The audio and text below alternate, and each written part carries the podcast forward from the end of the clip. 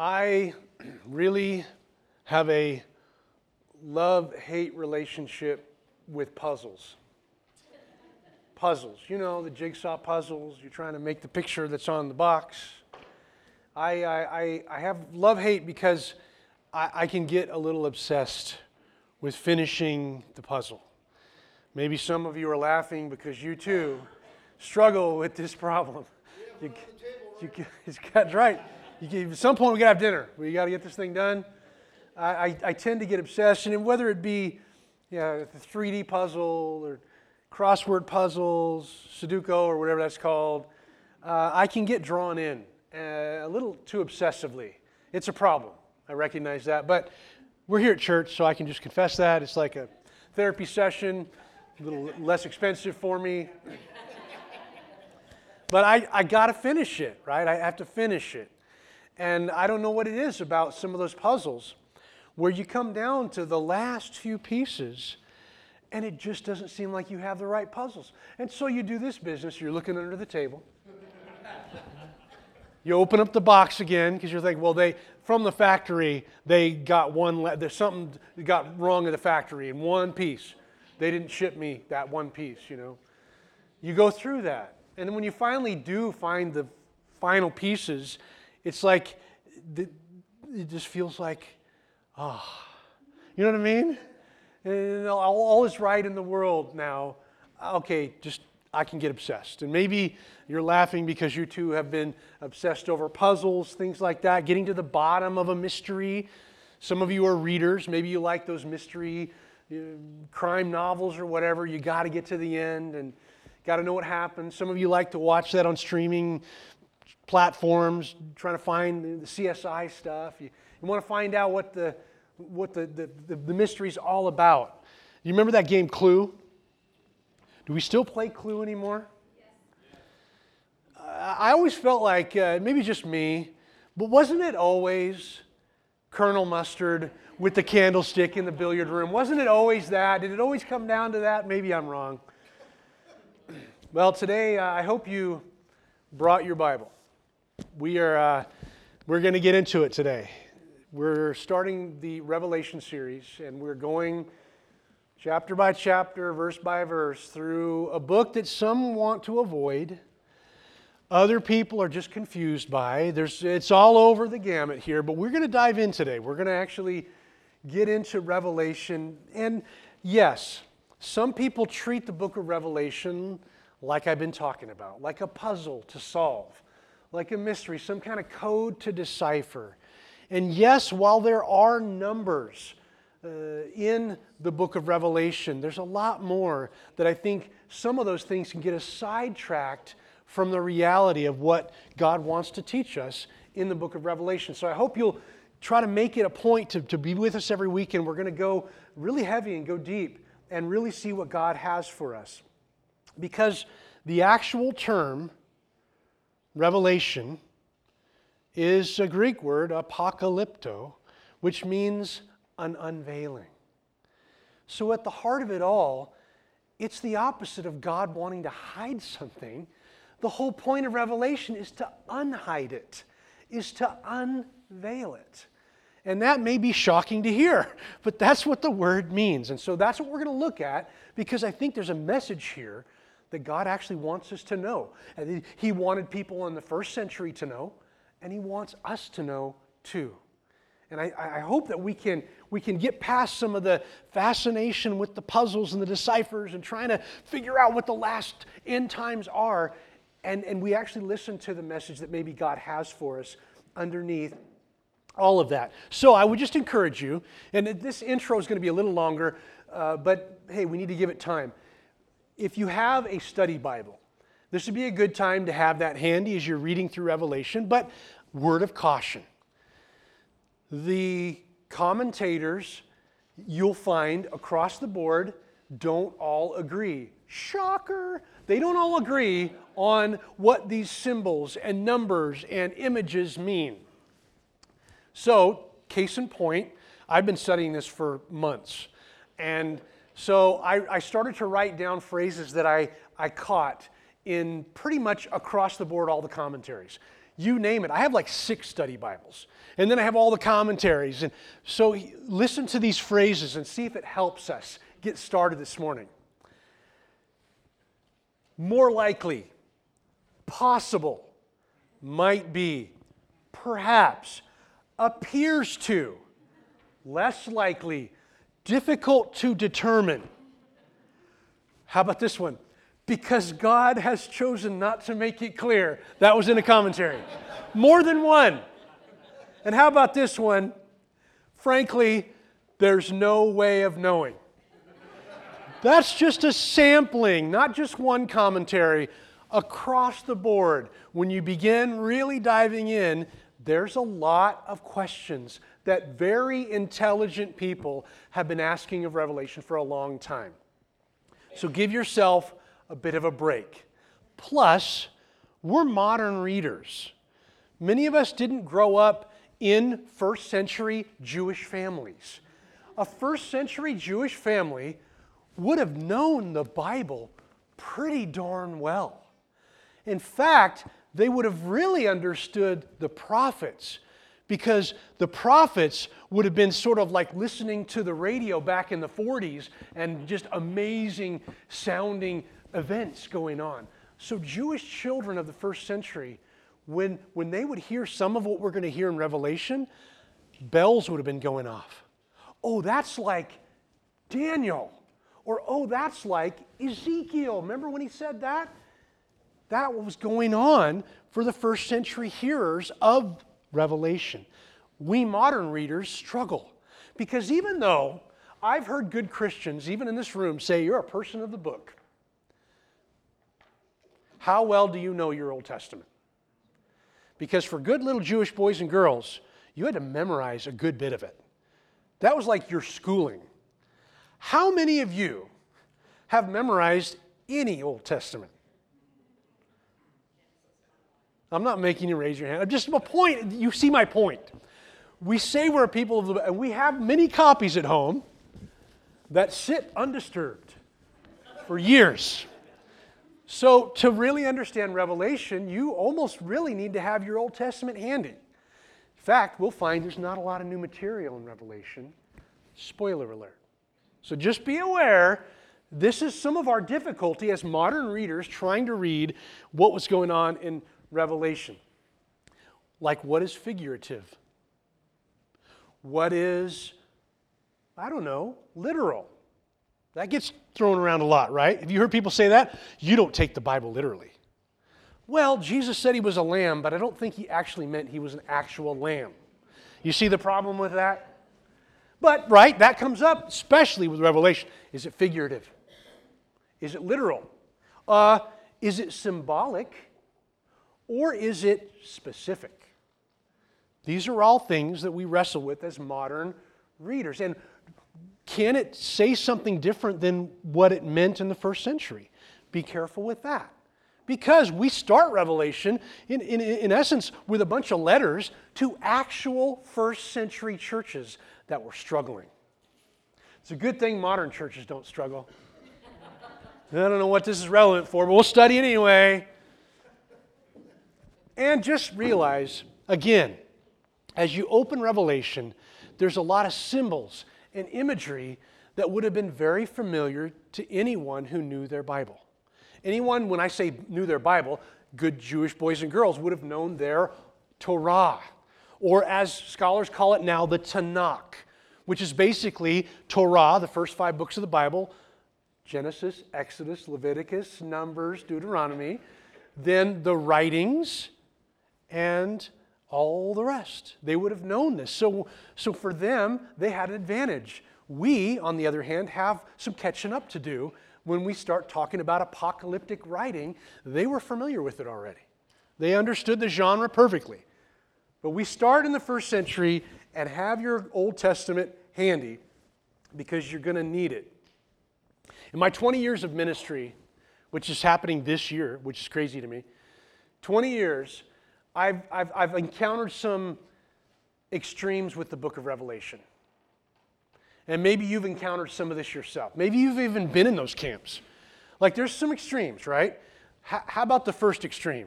And you're probably very familiar with maybe some people in your life, or churches that you've been part of, or different preachers you've heard, or maybe certain popular books that you may have pulled off the shelf at your favorite Christian bookstore. There's that first view where everything is extremely literal. Have you run into that at all? Where they take Revelation, and maybe you're in this camp, that's fine, but you try to press Revelation into the different eras of the church. Oh, that's the Pope. Which Pope, which era? That's confusing. Or that's Russia, or that's the eh, Saudi Arabia. You've heard that, right? Where, where you take, that's an extreme. It is an extreme. Where you take Revelation, you try to put it in to spots in history. And we'll talk a little bit more about, but that's one extreme, and that can be hard to navigate. There's another extreme, which I'm afraid I've been in for maybe too long. I'll just confess it. I've kind of avoided it because it's scary. Right? Some of the images, uh, some of the judgments, they feel heavy. And so when I pick up the scriptures, I want to read Philippians. I can do all things through Christ who strengthens me. Or I want to read Proverbs, you know, uh, save up. It's a good idea, right? Stuff like this. So it's hard for me to want to read about the seventh angel blowing his trumpet and people dying, right? That's some of the imagery that we'll get into in Revelation. So I've been in the camp where I've either avoided it or just kind of cherry picked it. And I think it's time for us to not do those different extremes. Let's actually dive in and see what God has for us, what message is there, because the reality is it was grounded in the first century. And here's what we know about the first century it was the early days of the church. The church had spread out to a lot of Roman cities at that point. Paul has already died probably by this time. This is toward the end of the first century. And Roman emperor after Roman emperor, from about the 50s, the early 50s, eh, not uh, leaving out good old Nero, had a bent to hurt Christians. And by the time we get to Revelation, the church is struggling. The church is struggling in these, these towns. They're struggling because everywhere they look, all their Roman pagan counterparts are living it up. They're having a good old time. They're not being put in, the, in, in, in, in, in shackles. Maybe, and this is what the first century folks were struggling with, maybe this isn't worth it anymore maybe this following Jesus thing isn't worth it. Maybe we should throw in the towel. Because these Romans look like they're having a lot of fun. You know, and, and we, could, we could follow Jesus and maybe have a little sexual stuff over here. I mean, they're doing it, they're not getting in trouble. You know, maybe we can add a little Jesus, but also have the orgy parties and drunkenness, and we'll do that too. And we'll add Jesus in it. This was happening in the first century over and over again. And so Christians were wondering is this worth it anymore? Is it worth it to call on Jesus when we're getting killed for it? And the overarching message that John wants to give the early churches is yes, it's worth it. We already won. It's worth it. You're struggling now, but it's worth it. Endure in a little while, in a little, just a little longer hold on. That's kind of the overall theme that we start to find over and over in Revelation. So I don't want to miss that with all the other things going on. And there's a lot of things going on in Revelation. But let's not ignore that because this was the unveiling, the unhiding of what God wanted us to know. And He wanted us to know all about this spiritual battle going on. It's a fierce battle, and it's a battle for our souls. Satan has already lost. Jesus the King has won. The Lamb has conquered strangely by dying. But then rising, the victory has been won, but Satan is not done with his, with his schemes. And he still wants to hurt us. And so, just like those first few churches, Ephesus and Smyrna, all those churches, they're all going to struggle. We're going to read that here in a second. But they're all struggling. But hold on. Hold on because it's worth it. There, yes, there's going to be extreme persecution, church. There is going to be temptation like you wouldn't believe. And you're going to want to throw in the towel. But don't because it's worth it. It's so worth it. That's going to be the message we're going to see over and over again. I'm Pastor Ben. I'm glad you're here. If this is your first Sunday, you're like, wow, what did I sign up for? glad you are here. I know it's hard to check out a church, but we, we lean into the scriptures every weekend, and we're going to be in this for a couple of months. I hope you can make it a point to be here with us as we study it. I encourage you to study it on your own, too. Have some of that. Don't just take what a preacher says or what's on the popular bookshelf. Actually, read and soak it in and see what God has for you. I think you'll be surprised, as I was, the last couple of months, just leaning in deeply to this book. It's amazing. Victory has been won but Satan ain't done messing with us. So that's a good, maybe, primer into what we're getting into today. And so the title of the message Welcome to the Apocalypse.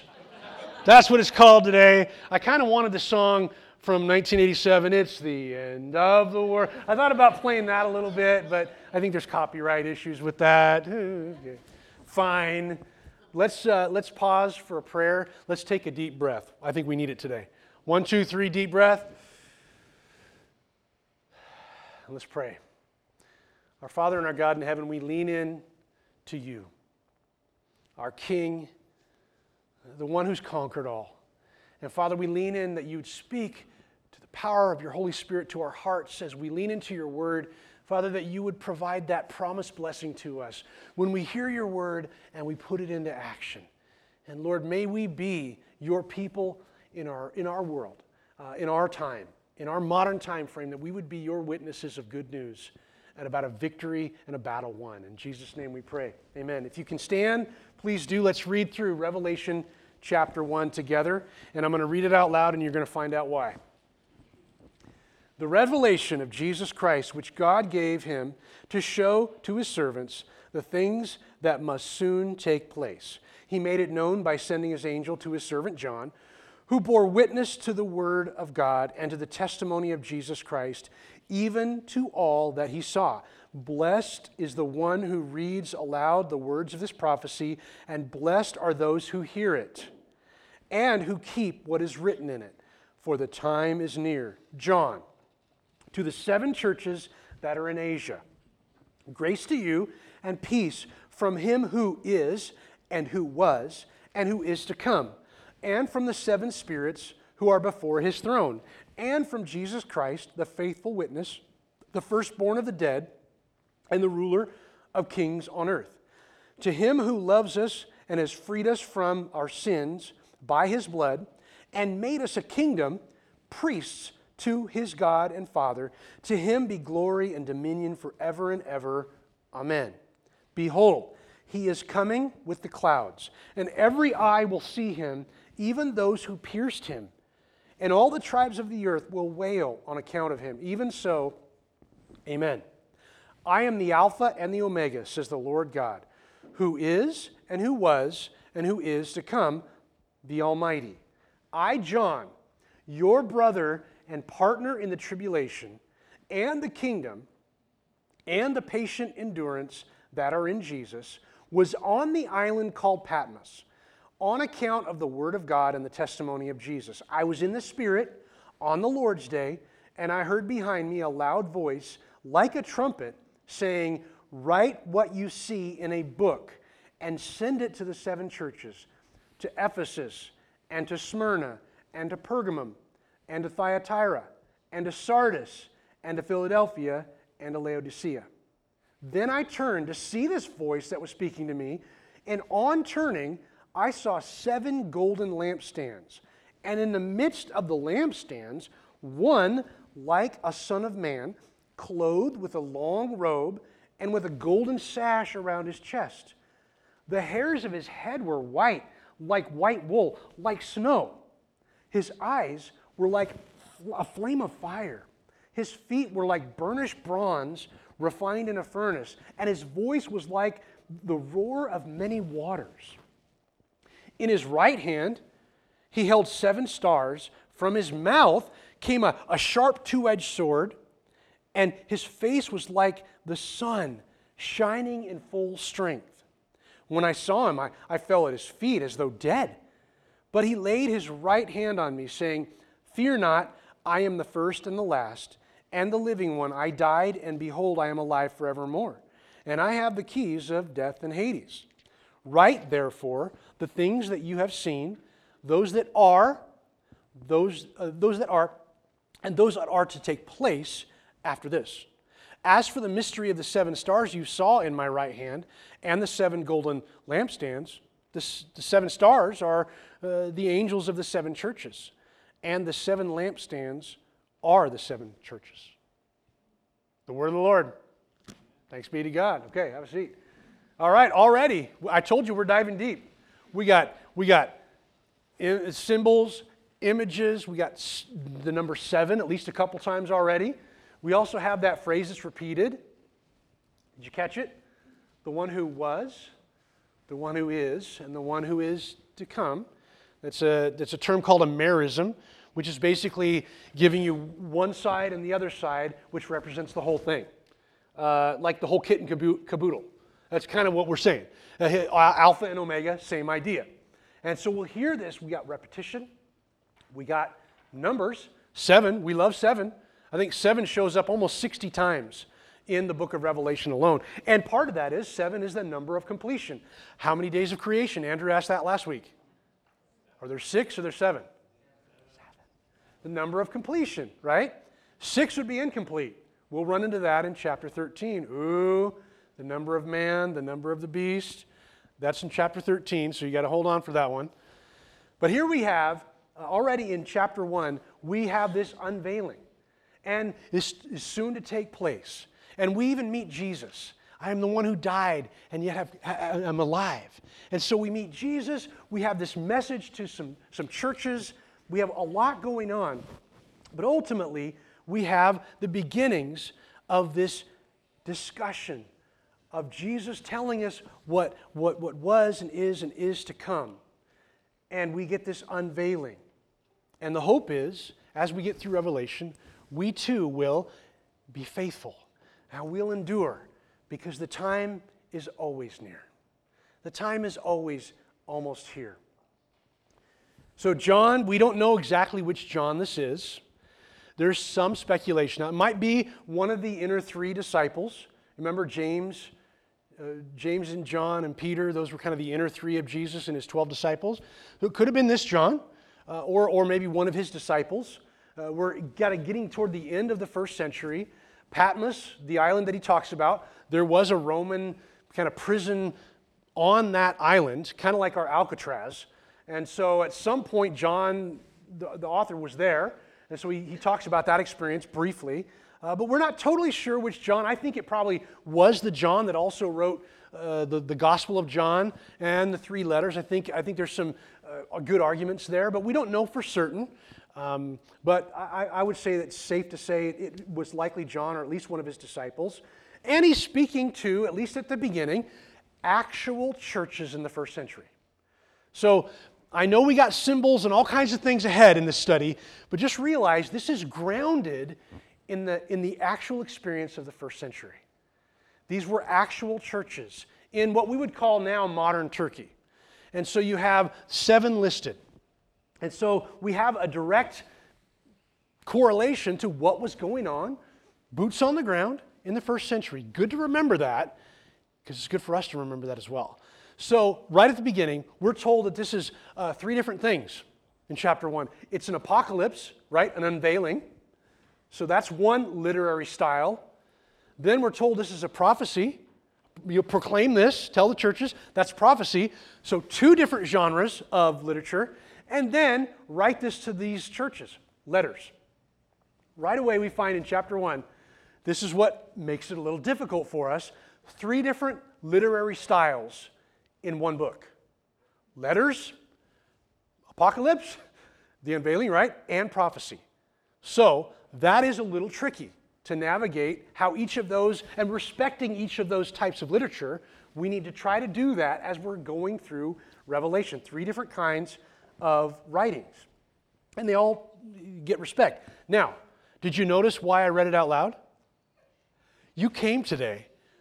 I think he's going to bless you. Because what did it say? Blessed is a person who what? Reads. I just read it. I'm me. I get one. And then you heard it. Blessed is the person right who hears it. Free blessing today. Free blessing. You got it. You came today. And it's, uh, this is one of seven that we find in Revelation. Seven. Hello, there it is again. But there are seven blessings listed in Revelation. This is just the first of those seven. And isn't that cool? The idea that reading it out loud, which actually is a great thing to do with Scripture, things just pop when you're reading out loud. In fact, in preparation for this, about a month ago, this is silly, but it worked for me. I was in the office on a Monday, nobody else was here. And so I stood up in my office and took this very Bible and I timed myself.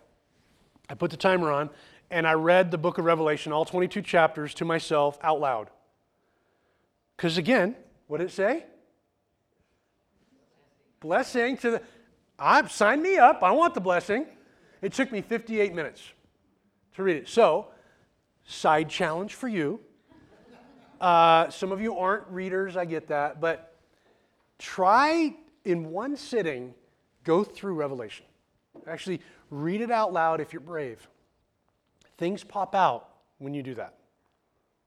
In fact, as we get into it, after studying this for this sermon series, I've changed my view a little bit.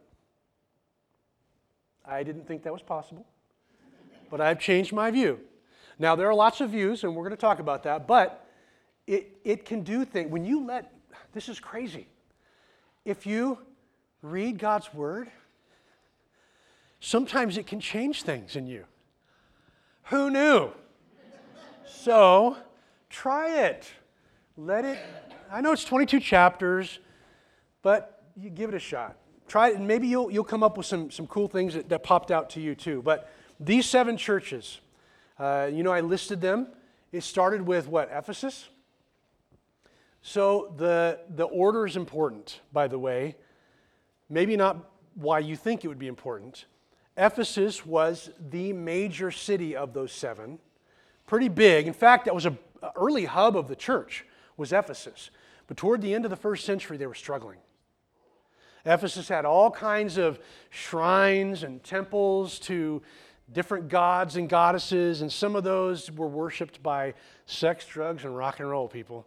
This is not a new deal. And these Roman towns had that going on all over the place, but the order of those towns is actually an ancient route.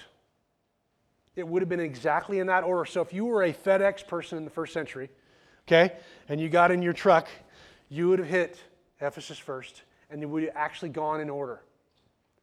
So there's some things we just don't know, right? But they have found that, yes, this was actually a, an ancient mail route for, uh, for, for the first century. So these were in order, and these were real, live churches. And as Andrew will talk about next week, the things mentioned in these churches were actual things going on in the towns that, they that they mention, down to even little items in each letter that anybody from those specific churches that heard that letter, they would have said, oh, that means that. And they would have pointed something to their own, in their own town. That's crazy. But it, sh- it tells us something. Revelation is meant to be an unveiling, it's not meant to hide things, and it's rooted in our real struggle. These churches struggled. Toward the end of the first century, which is when we think it's written, somewhere around 95, there was a good old emperor named Domitian. And guess who he loved to kill? Christ followers. And he took it up a notch because Nero before him was a whack job, but Domitian took it up a notch. Domitian was killing people left and right. If you said you're a Christ follower and you didn't say that Caesar is Lord, you could have your life taken from you like that. They struggled. They were struggling. All these, all these Roman towns where churches were there were struggling. And they were asking themselves the question, like I mentioned already is this worth it anymore? Is it worth it? And again, John's answer yes, it is. Because we already won. Yes, Satan is still going to battle you, but he's already lost the war. So, grounded in the first century. That's really important for us to know as we get into this. And it was an ancient courier route.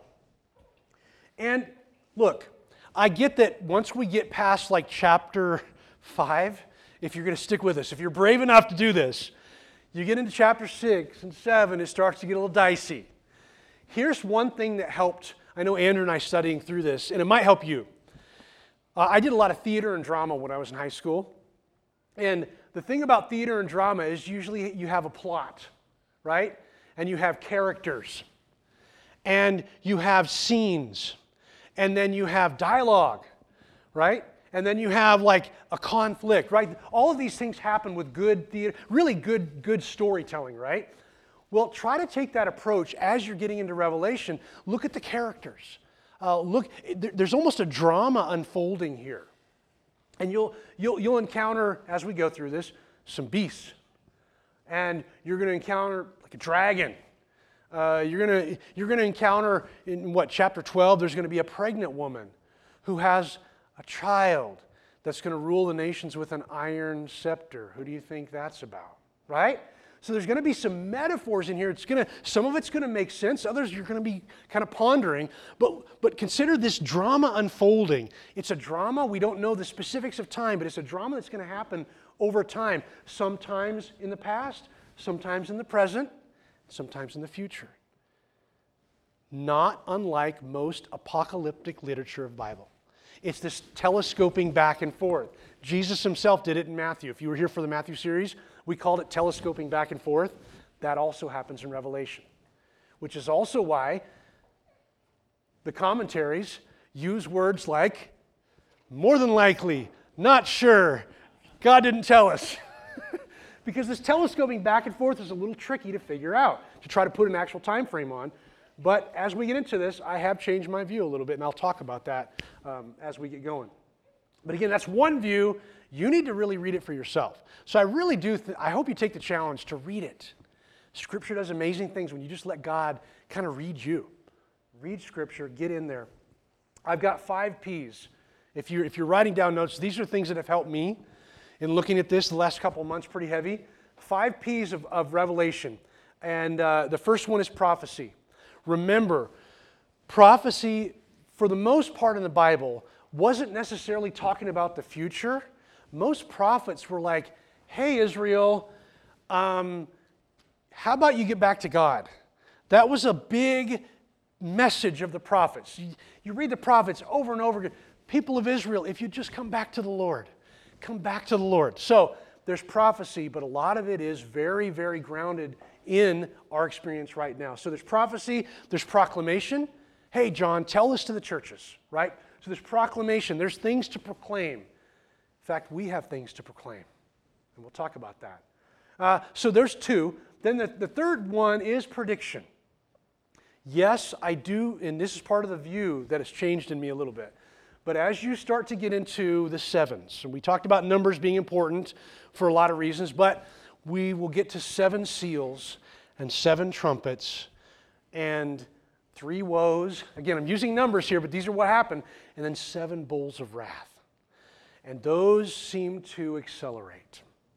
And so this is something that me and the Lord are wrestling with. You know, are there times and seasons where that's accelerating? And are we in that time right now? I don't know, but I'm starting to wonder. So we'll see those numbers start to take place, and that's prediction. How about principles? There's some principles that we can use right now faithful endurance, being a witness, living out the resurrection in your life right now.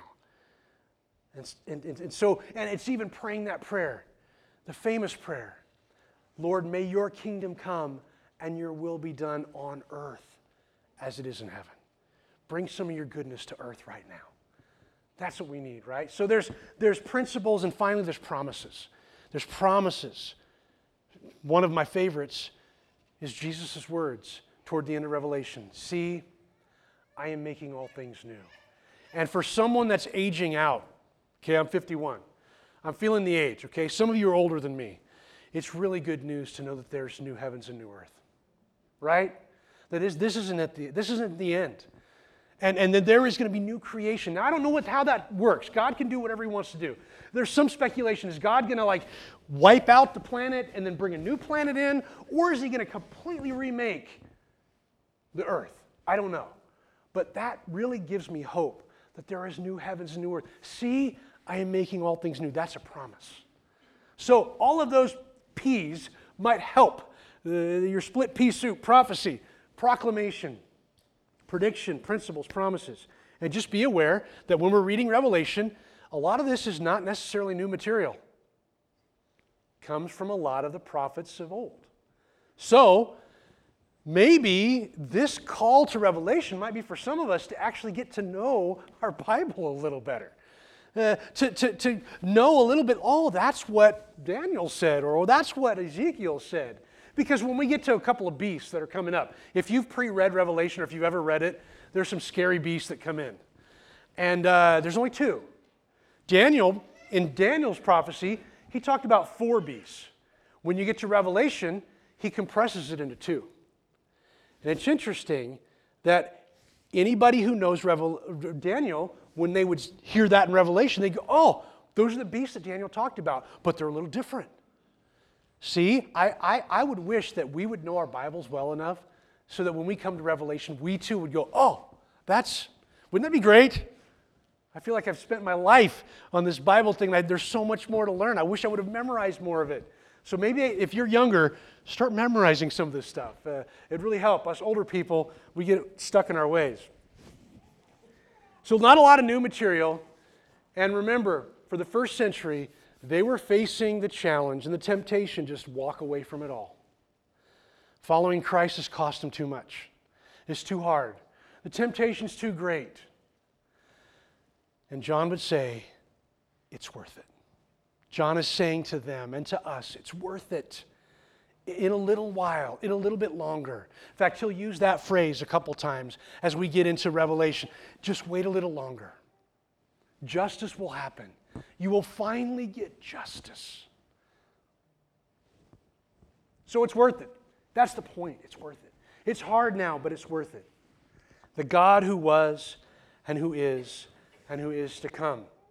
God sees time differently than we do. We see kind of point forward and some of the past that we remember, but God sees the whole thing. He was and is and is to come. He sees time completely different than us and sees the whole picture. That whole idea of who was, who is, it's a merism. It's the idea that the whole thing is there, the whole kit and caboodle.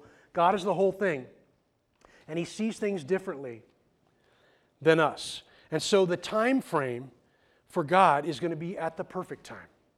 In fact, we'll see as we get into 6 and 7 and 8, at just the right time, the hour and the day, the angels are released. God has a plan, and the suffering is limited. So there's a lot of things we'll uncover here that if we stay close to the text, I think God has got a lot to say. And there's two swords in Revelation.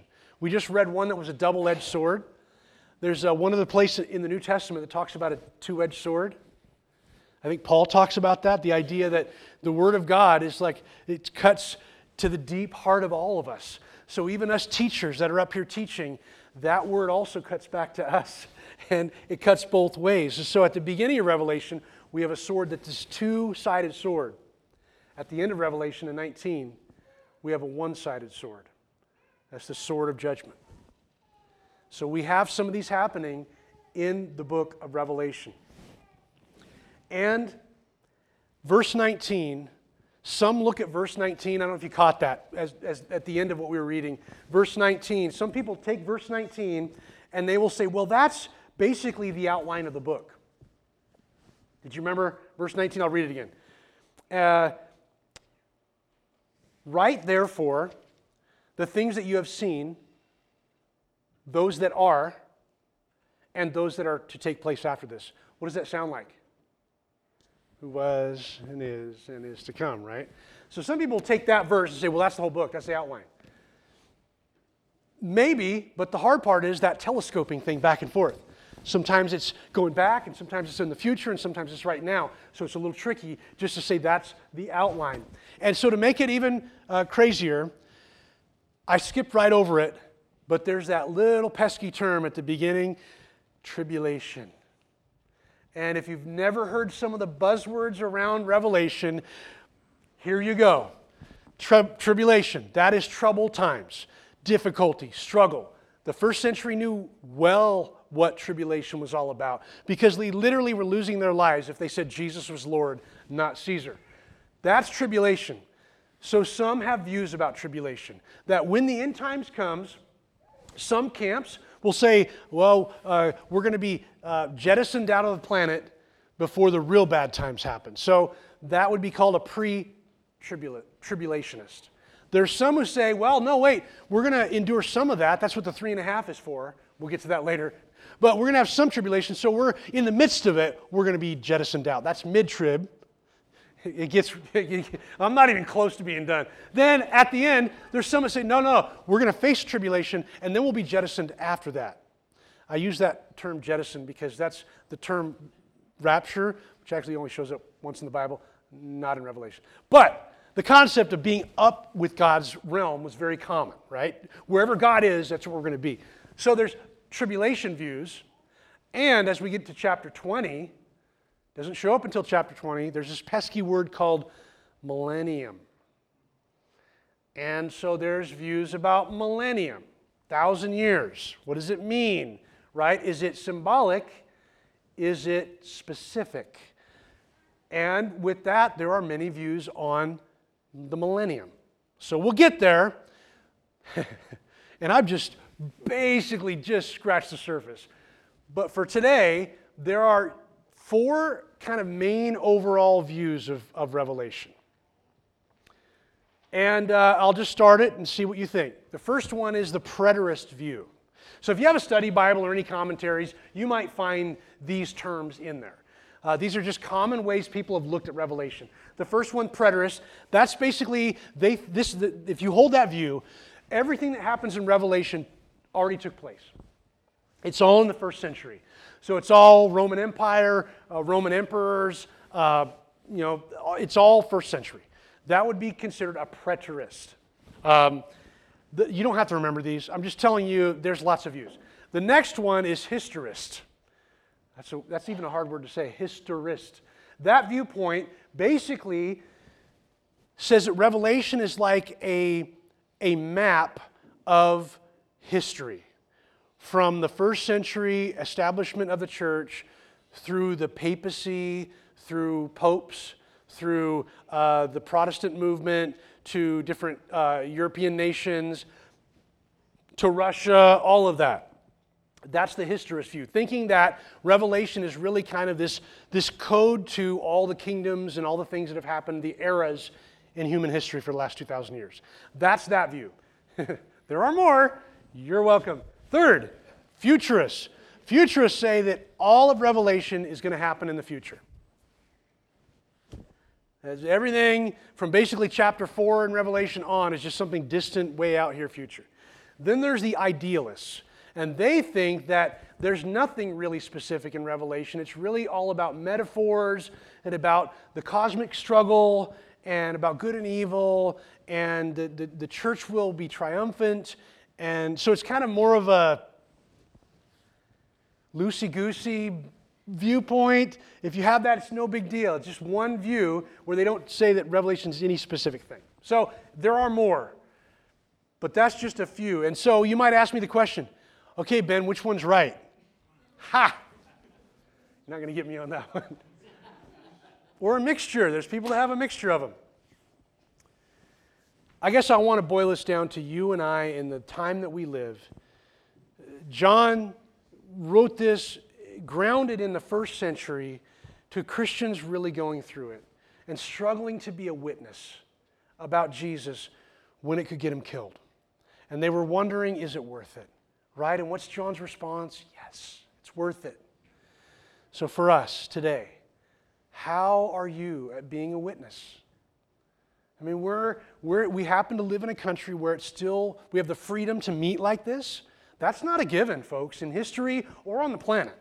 We have the freedom to do this, right? We have the freedom to talk about Jesus in the marketplace, even. We have the freedom to, to put bumper stickers on our cars, right? Wear the t shirts. That's not a given for all places and all times. How are you at being a witness? Are you being a witness, a faithful witness of what Jesus has called you to do and be in your world? How is your witness, right? He's called us to be a kingdom of priests. How is your priesthood going? What do priests do? What do they do for Israel? They offer prayers. They spoke God's word. How are you at doing that in your world? If you're a kingdom of, if you said yes to Jesus, you are now a kingdom of priests. How is your witness to the world? I think that's what John would ask us as we read through this. How is our witness now? Look, the reality is the time is always near. The time is always near. You know how I know that? Because you don't know if you're going to wake up tomorrow. You know, we get so caught up in taking Revelation and trying to put some kind of dates on it. And I think Jesus himself would say, No one knows the, the hour, but you know what to do right now. You can be faithful. You can walk with me. You can love one another. You can serve one another. The time is always near because we never know how much time we got. You could be the healthiest person and you could have a heart attack out of the blue. I'm not trying to down depress anybody. Just you realize we don't have any guarantee. I, I feel this more the older I get. We have no guarantee. So you know what? For us, for any human, the time is always near. And so we can, like John said, let me tell you about these things that are soon to take place. Yep, it's soon to take place. When is it going to happen, Ben? Soon. Because we never know how much, how, how much time we got. But we know what to do while we're waiting. That we're his faithful witnesses. And so, what I want to do as we get off into this series, I want you and I to embrace our ambassadorship. When you said yes to Jesus, just like they did in the first century, just to the audience John's writing to, when you said yes to Jesus, you are now part of a different kingdom. And what do ambassadors do on our planet right now? They represent a different country. 2 Corinthians 5:20 Therefore we are ambassadors for Christ, as though God were making his appeal through us. So we plead with you on Christ's behalf be reconciled to God. That's our message to the world. Be reconciled. Be reconciled. We are ambassadors. I want you to embrace your ambassadorship. You are a witness to the good news kingdom of Jesus, the kingdom of now and not yet. I think John would want us to have that fresh on our minds. Every time we wake up, we are his ambassadors. Imagine us living up to that as we wait new heavens and new earth, that we are his witnesses. I'm excited about the rest of the series. Are you? We're going to get into it. But we had a blessing just by hearing his word, but also putting it into practice. So this week, we can put it into practice being his witness, being an ambassador, sharing the good news of the kingdom. That there will be justice one day, but there's hope now. That's good news. I think anybody needs that good news. Would you pray with me? Father, we thank you for your love and faithfulness. And Lord, as we lean into your word, speak by the power of your Holy Spirit that we would be your witnesses, your hands and feet in our world, and that, Father, you would uh, bring blessing through us and into us. In Jesus' name, amen.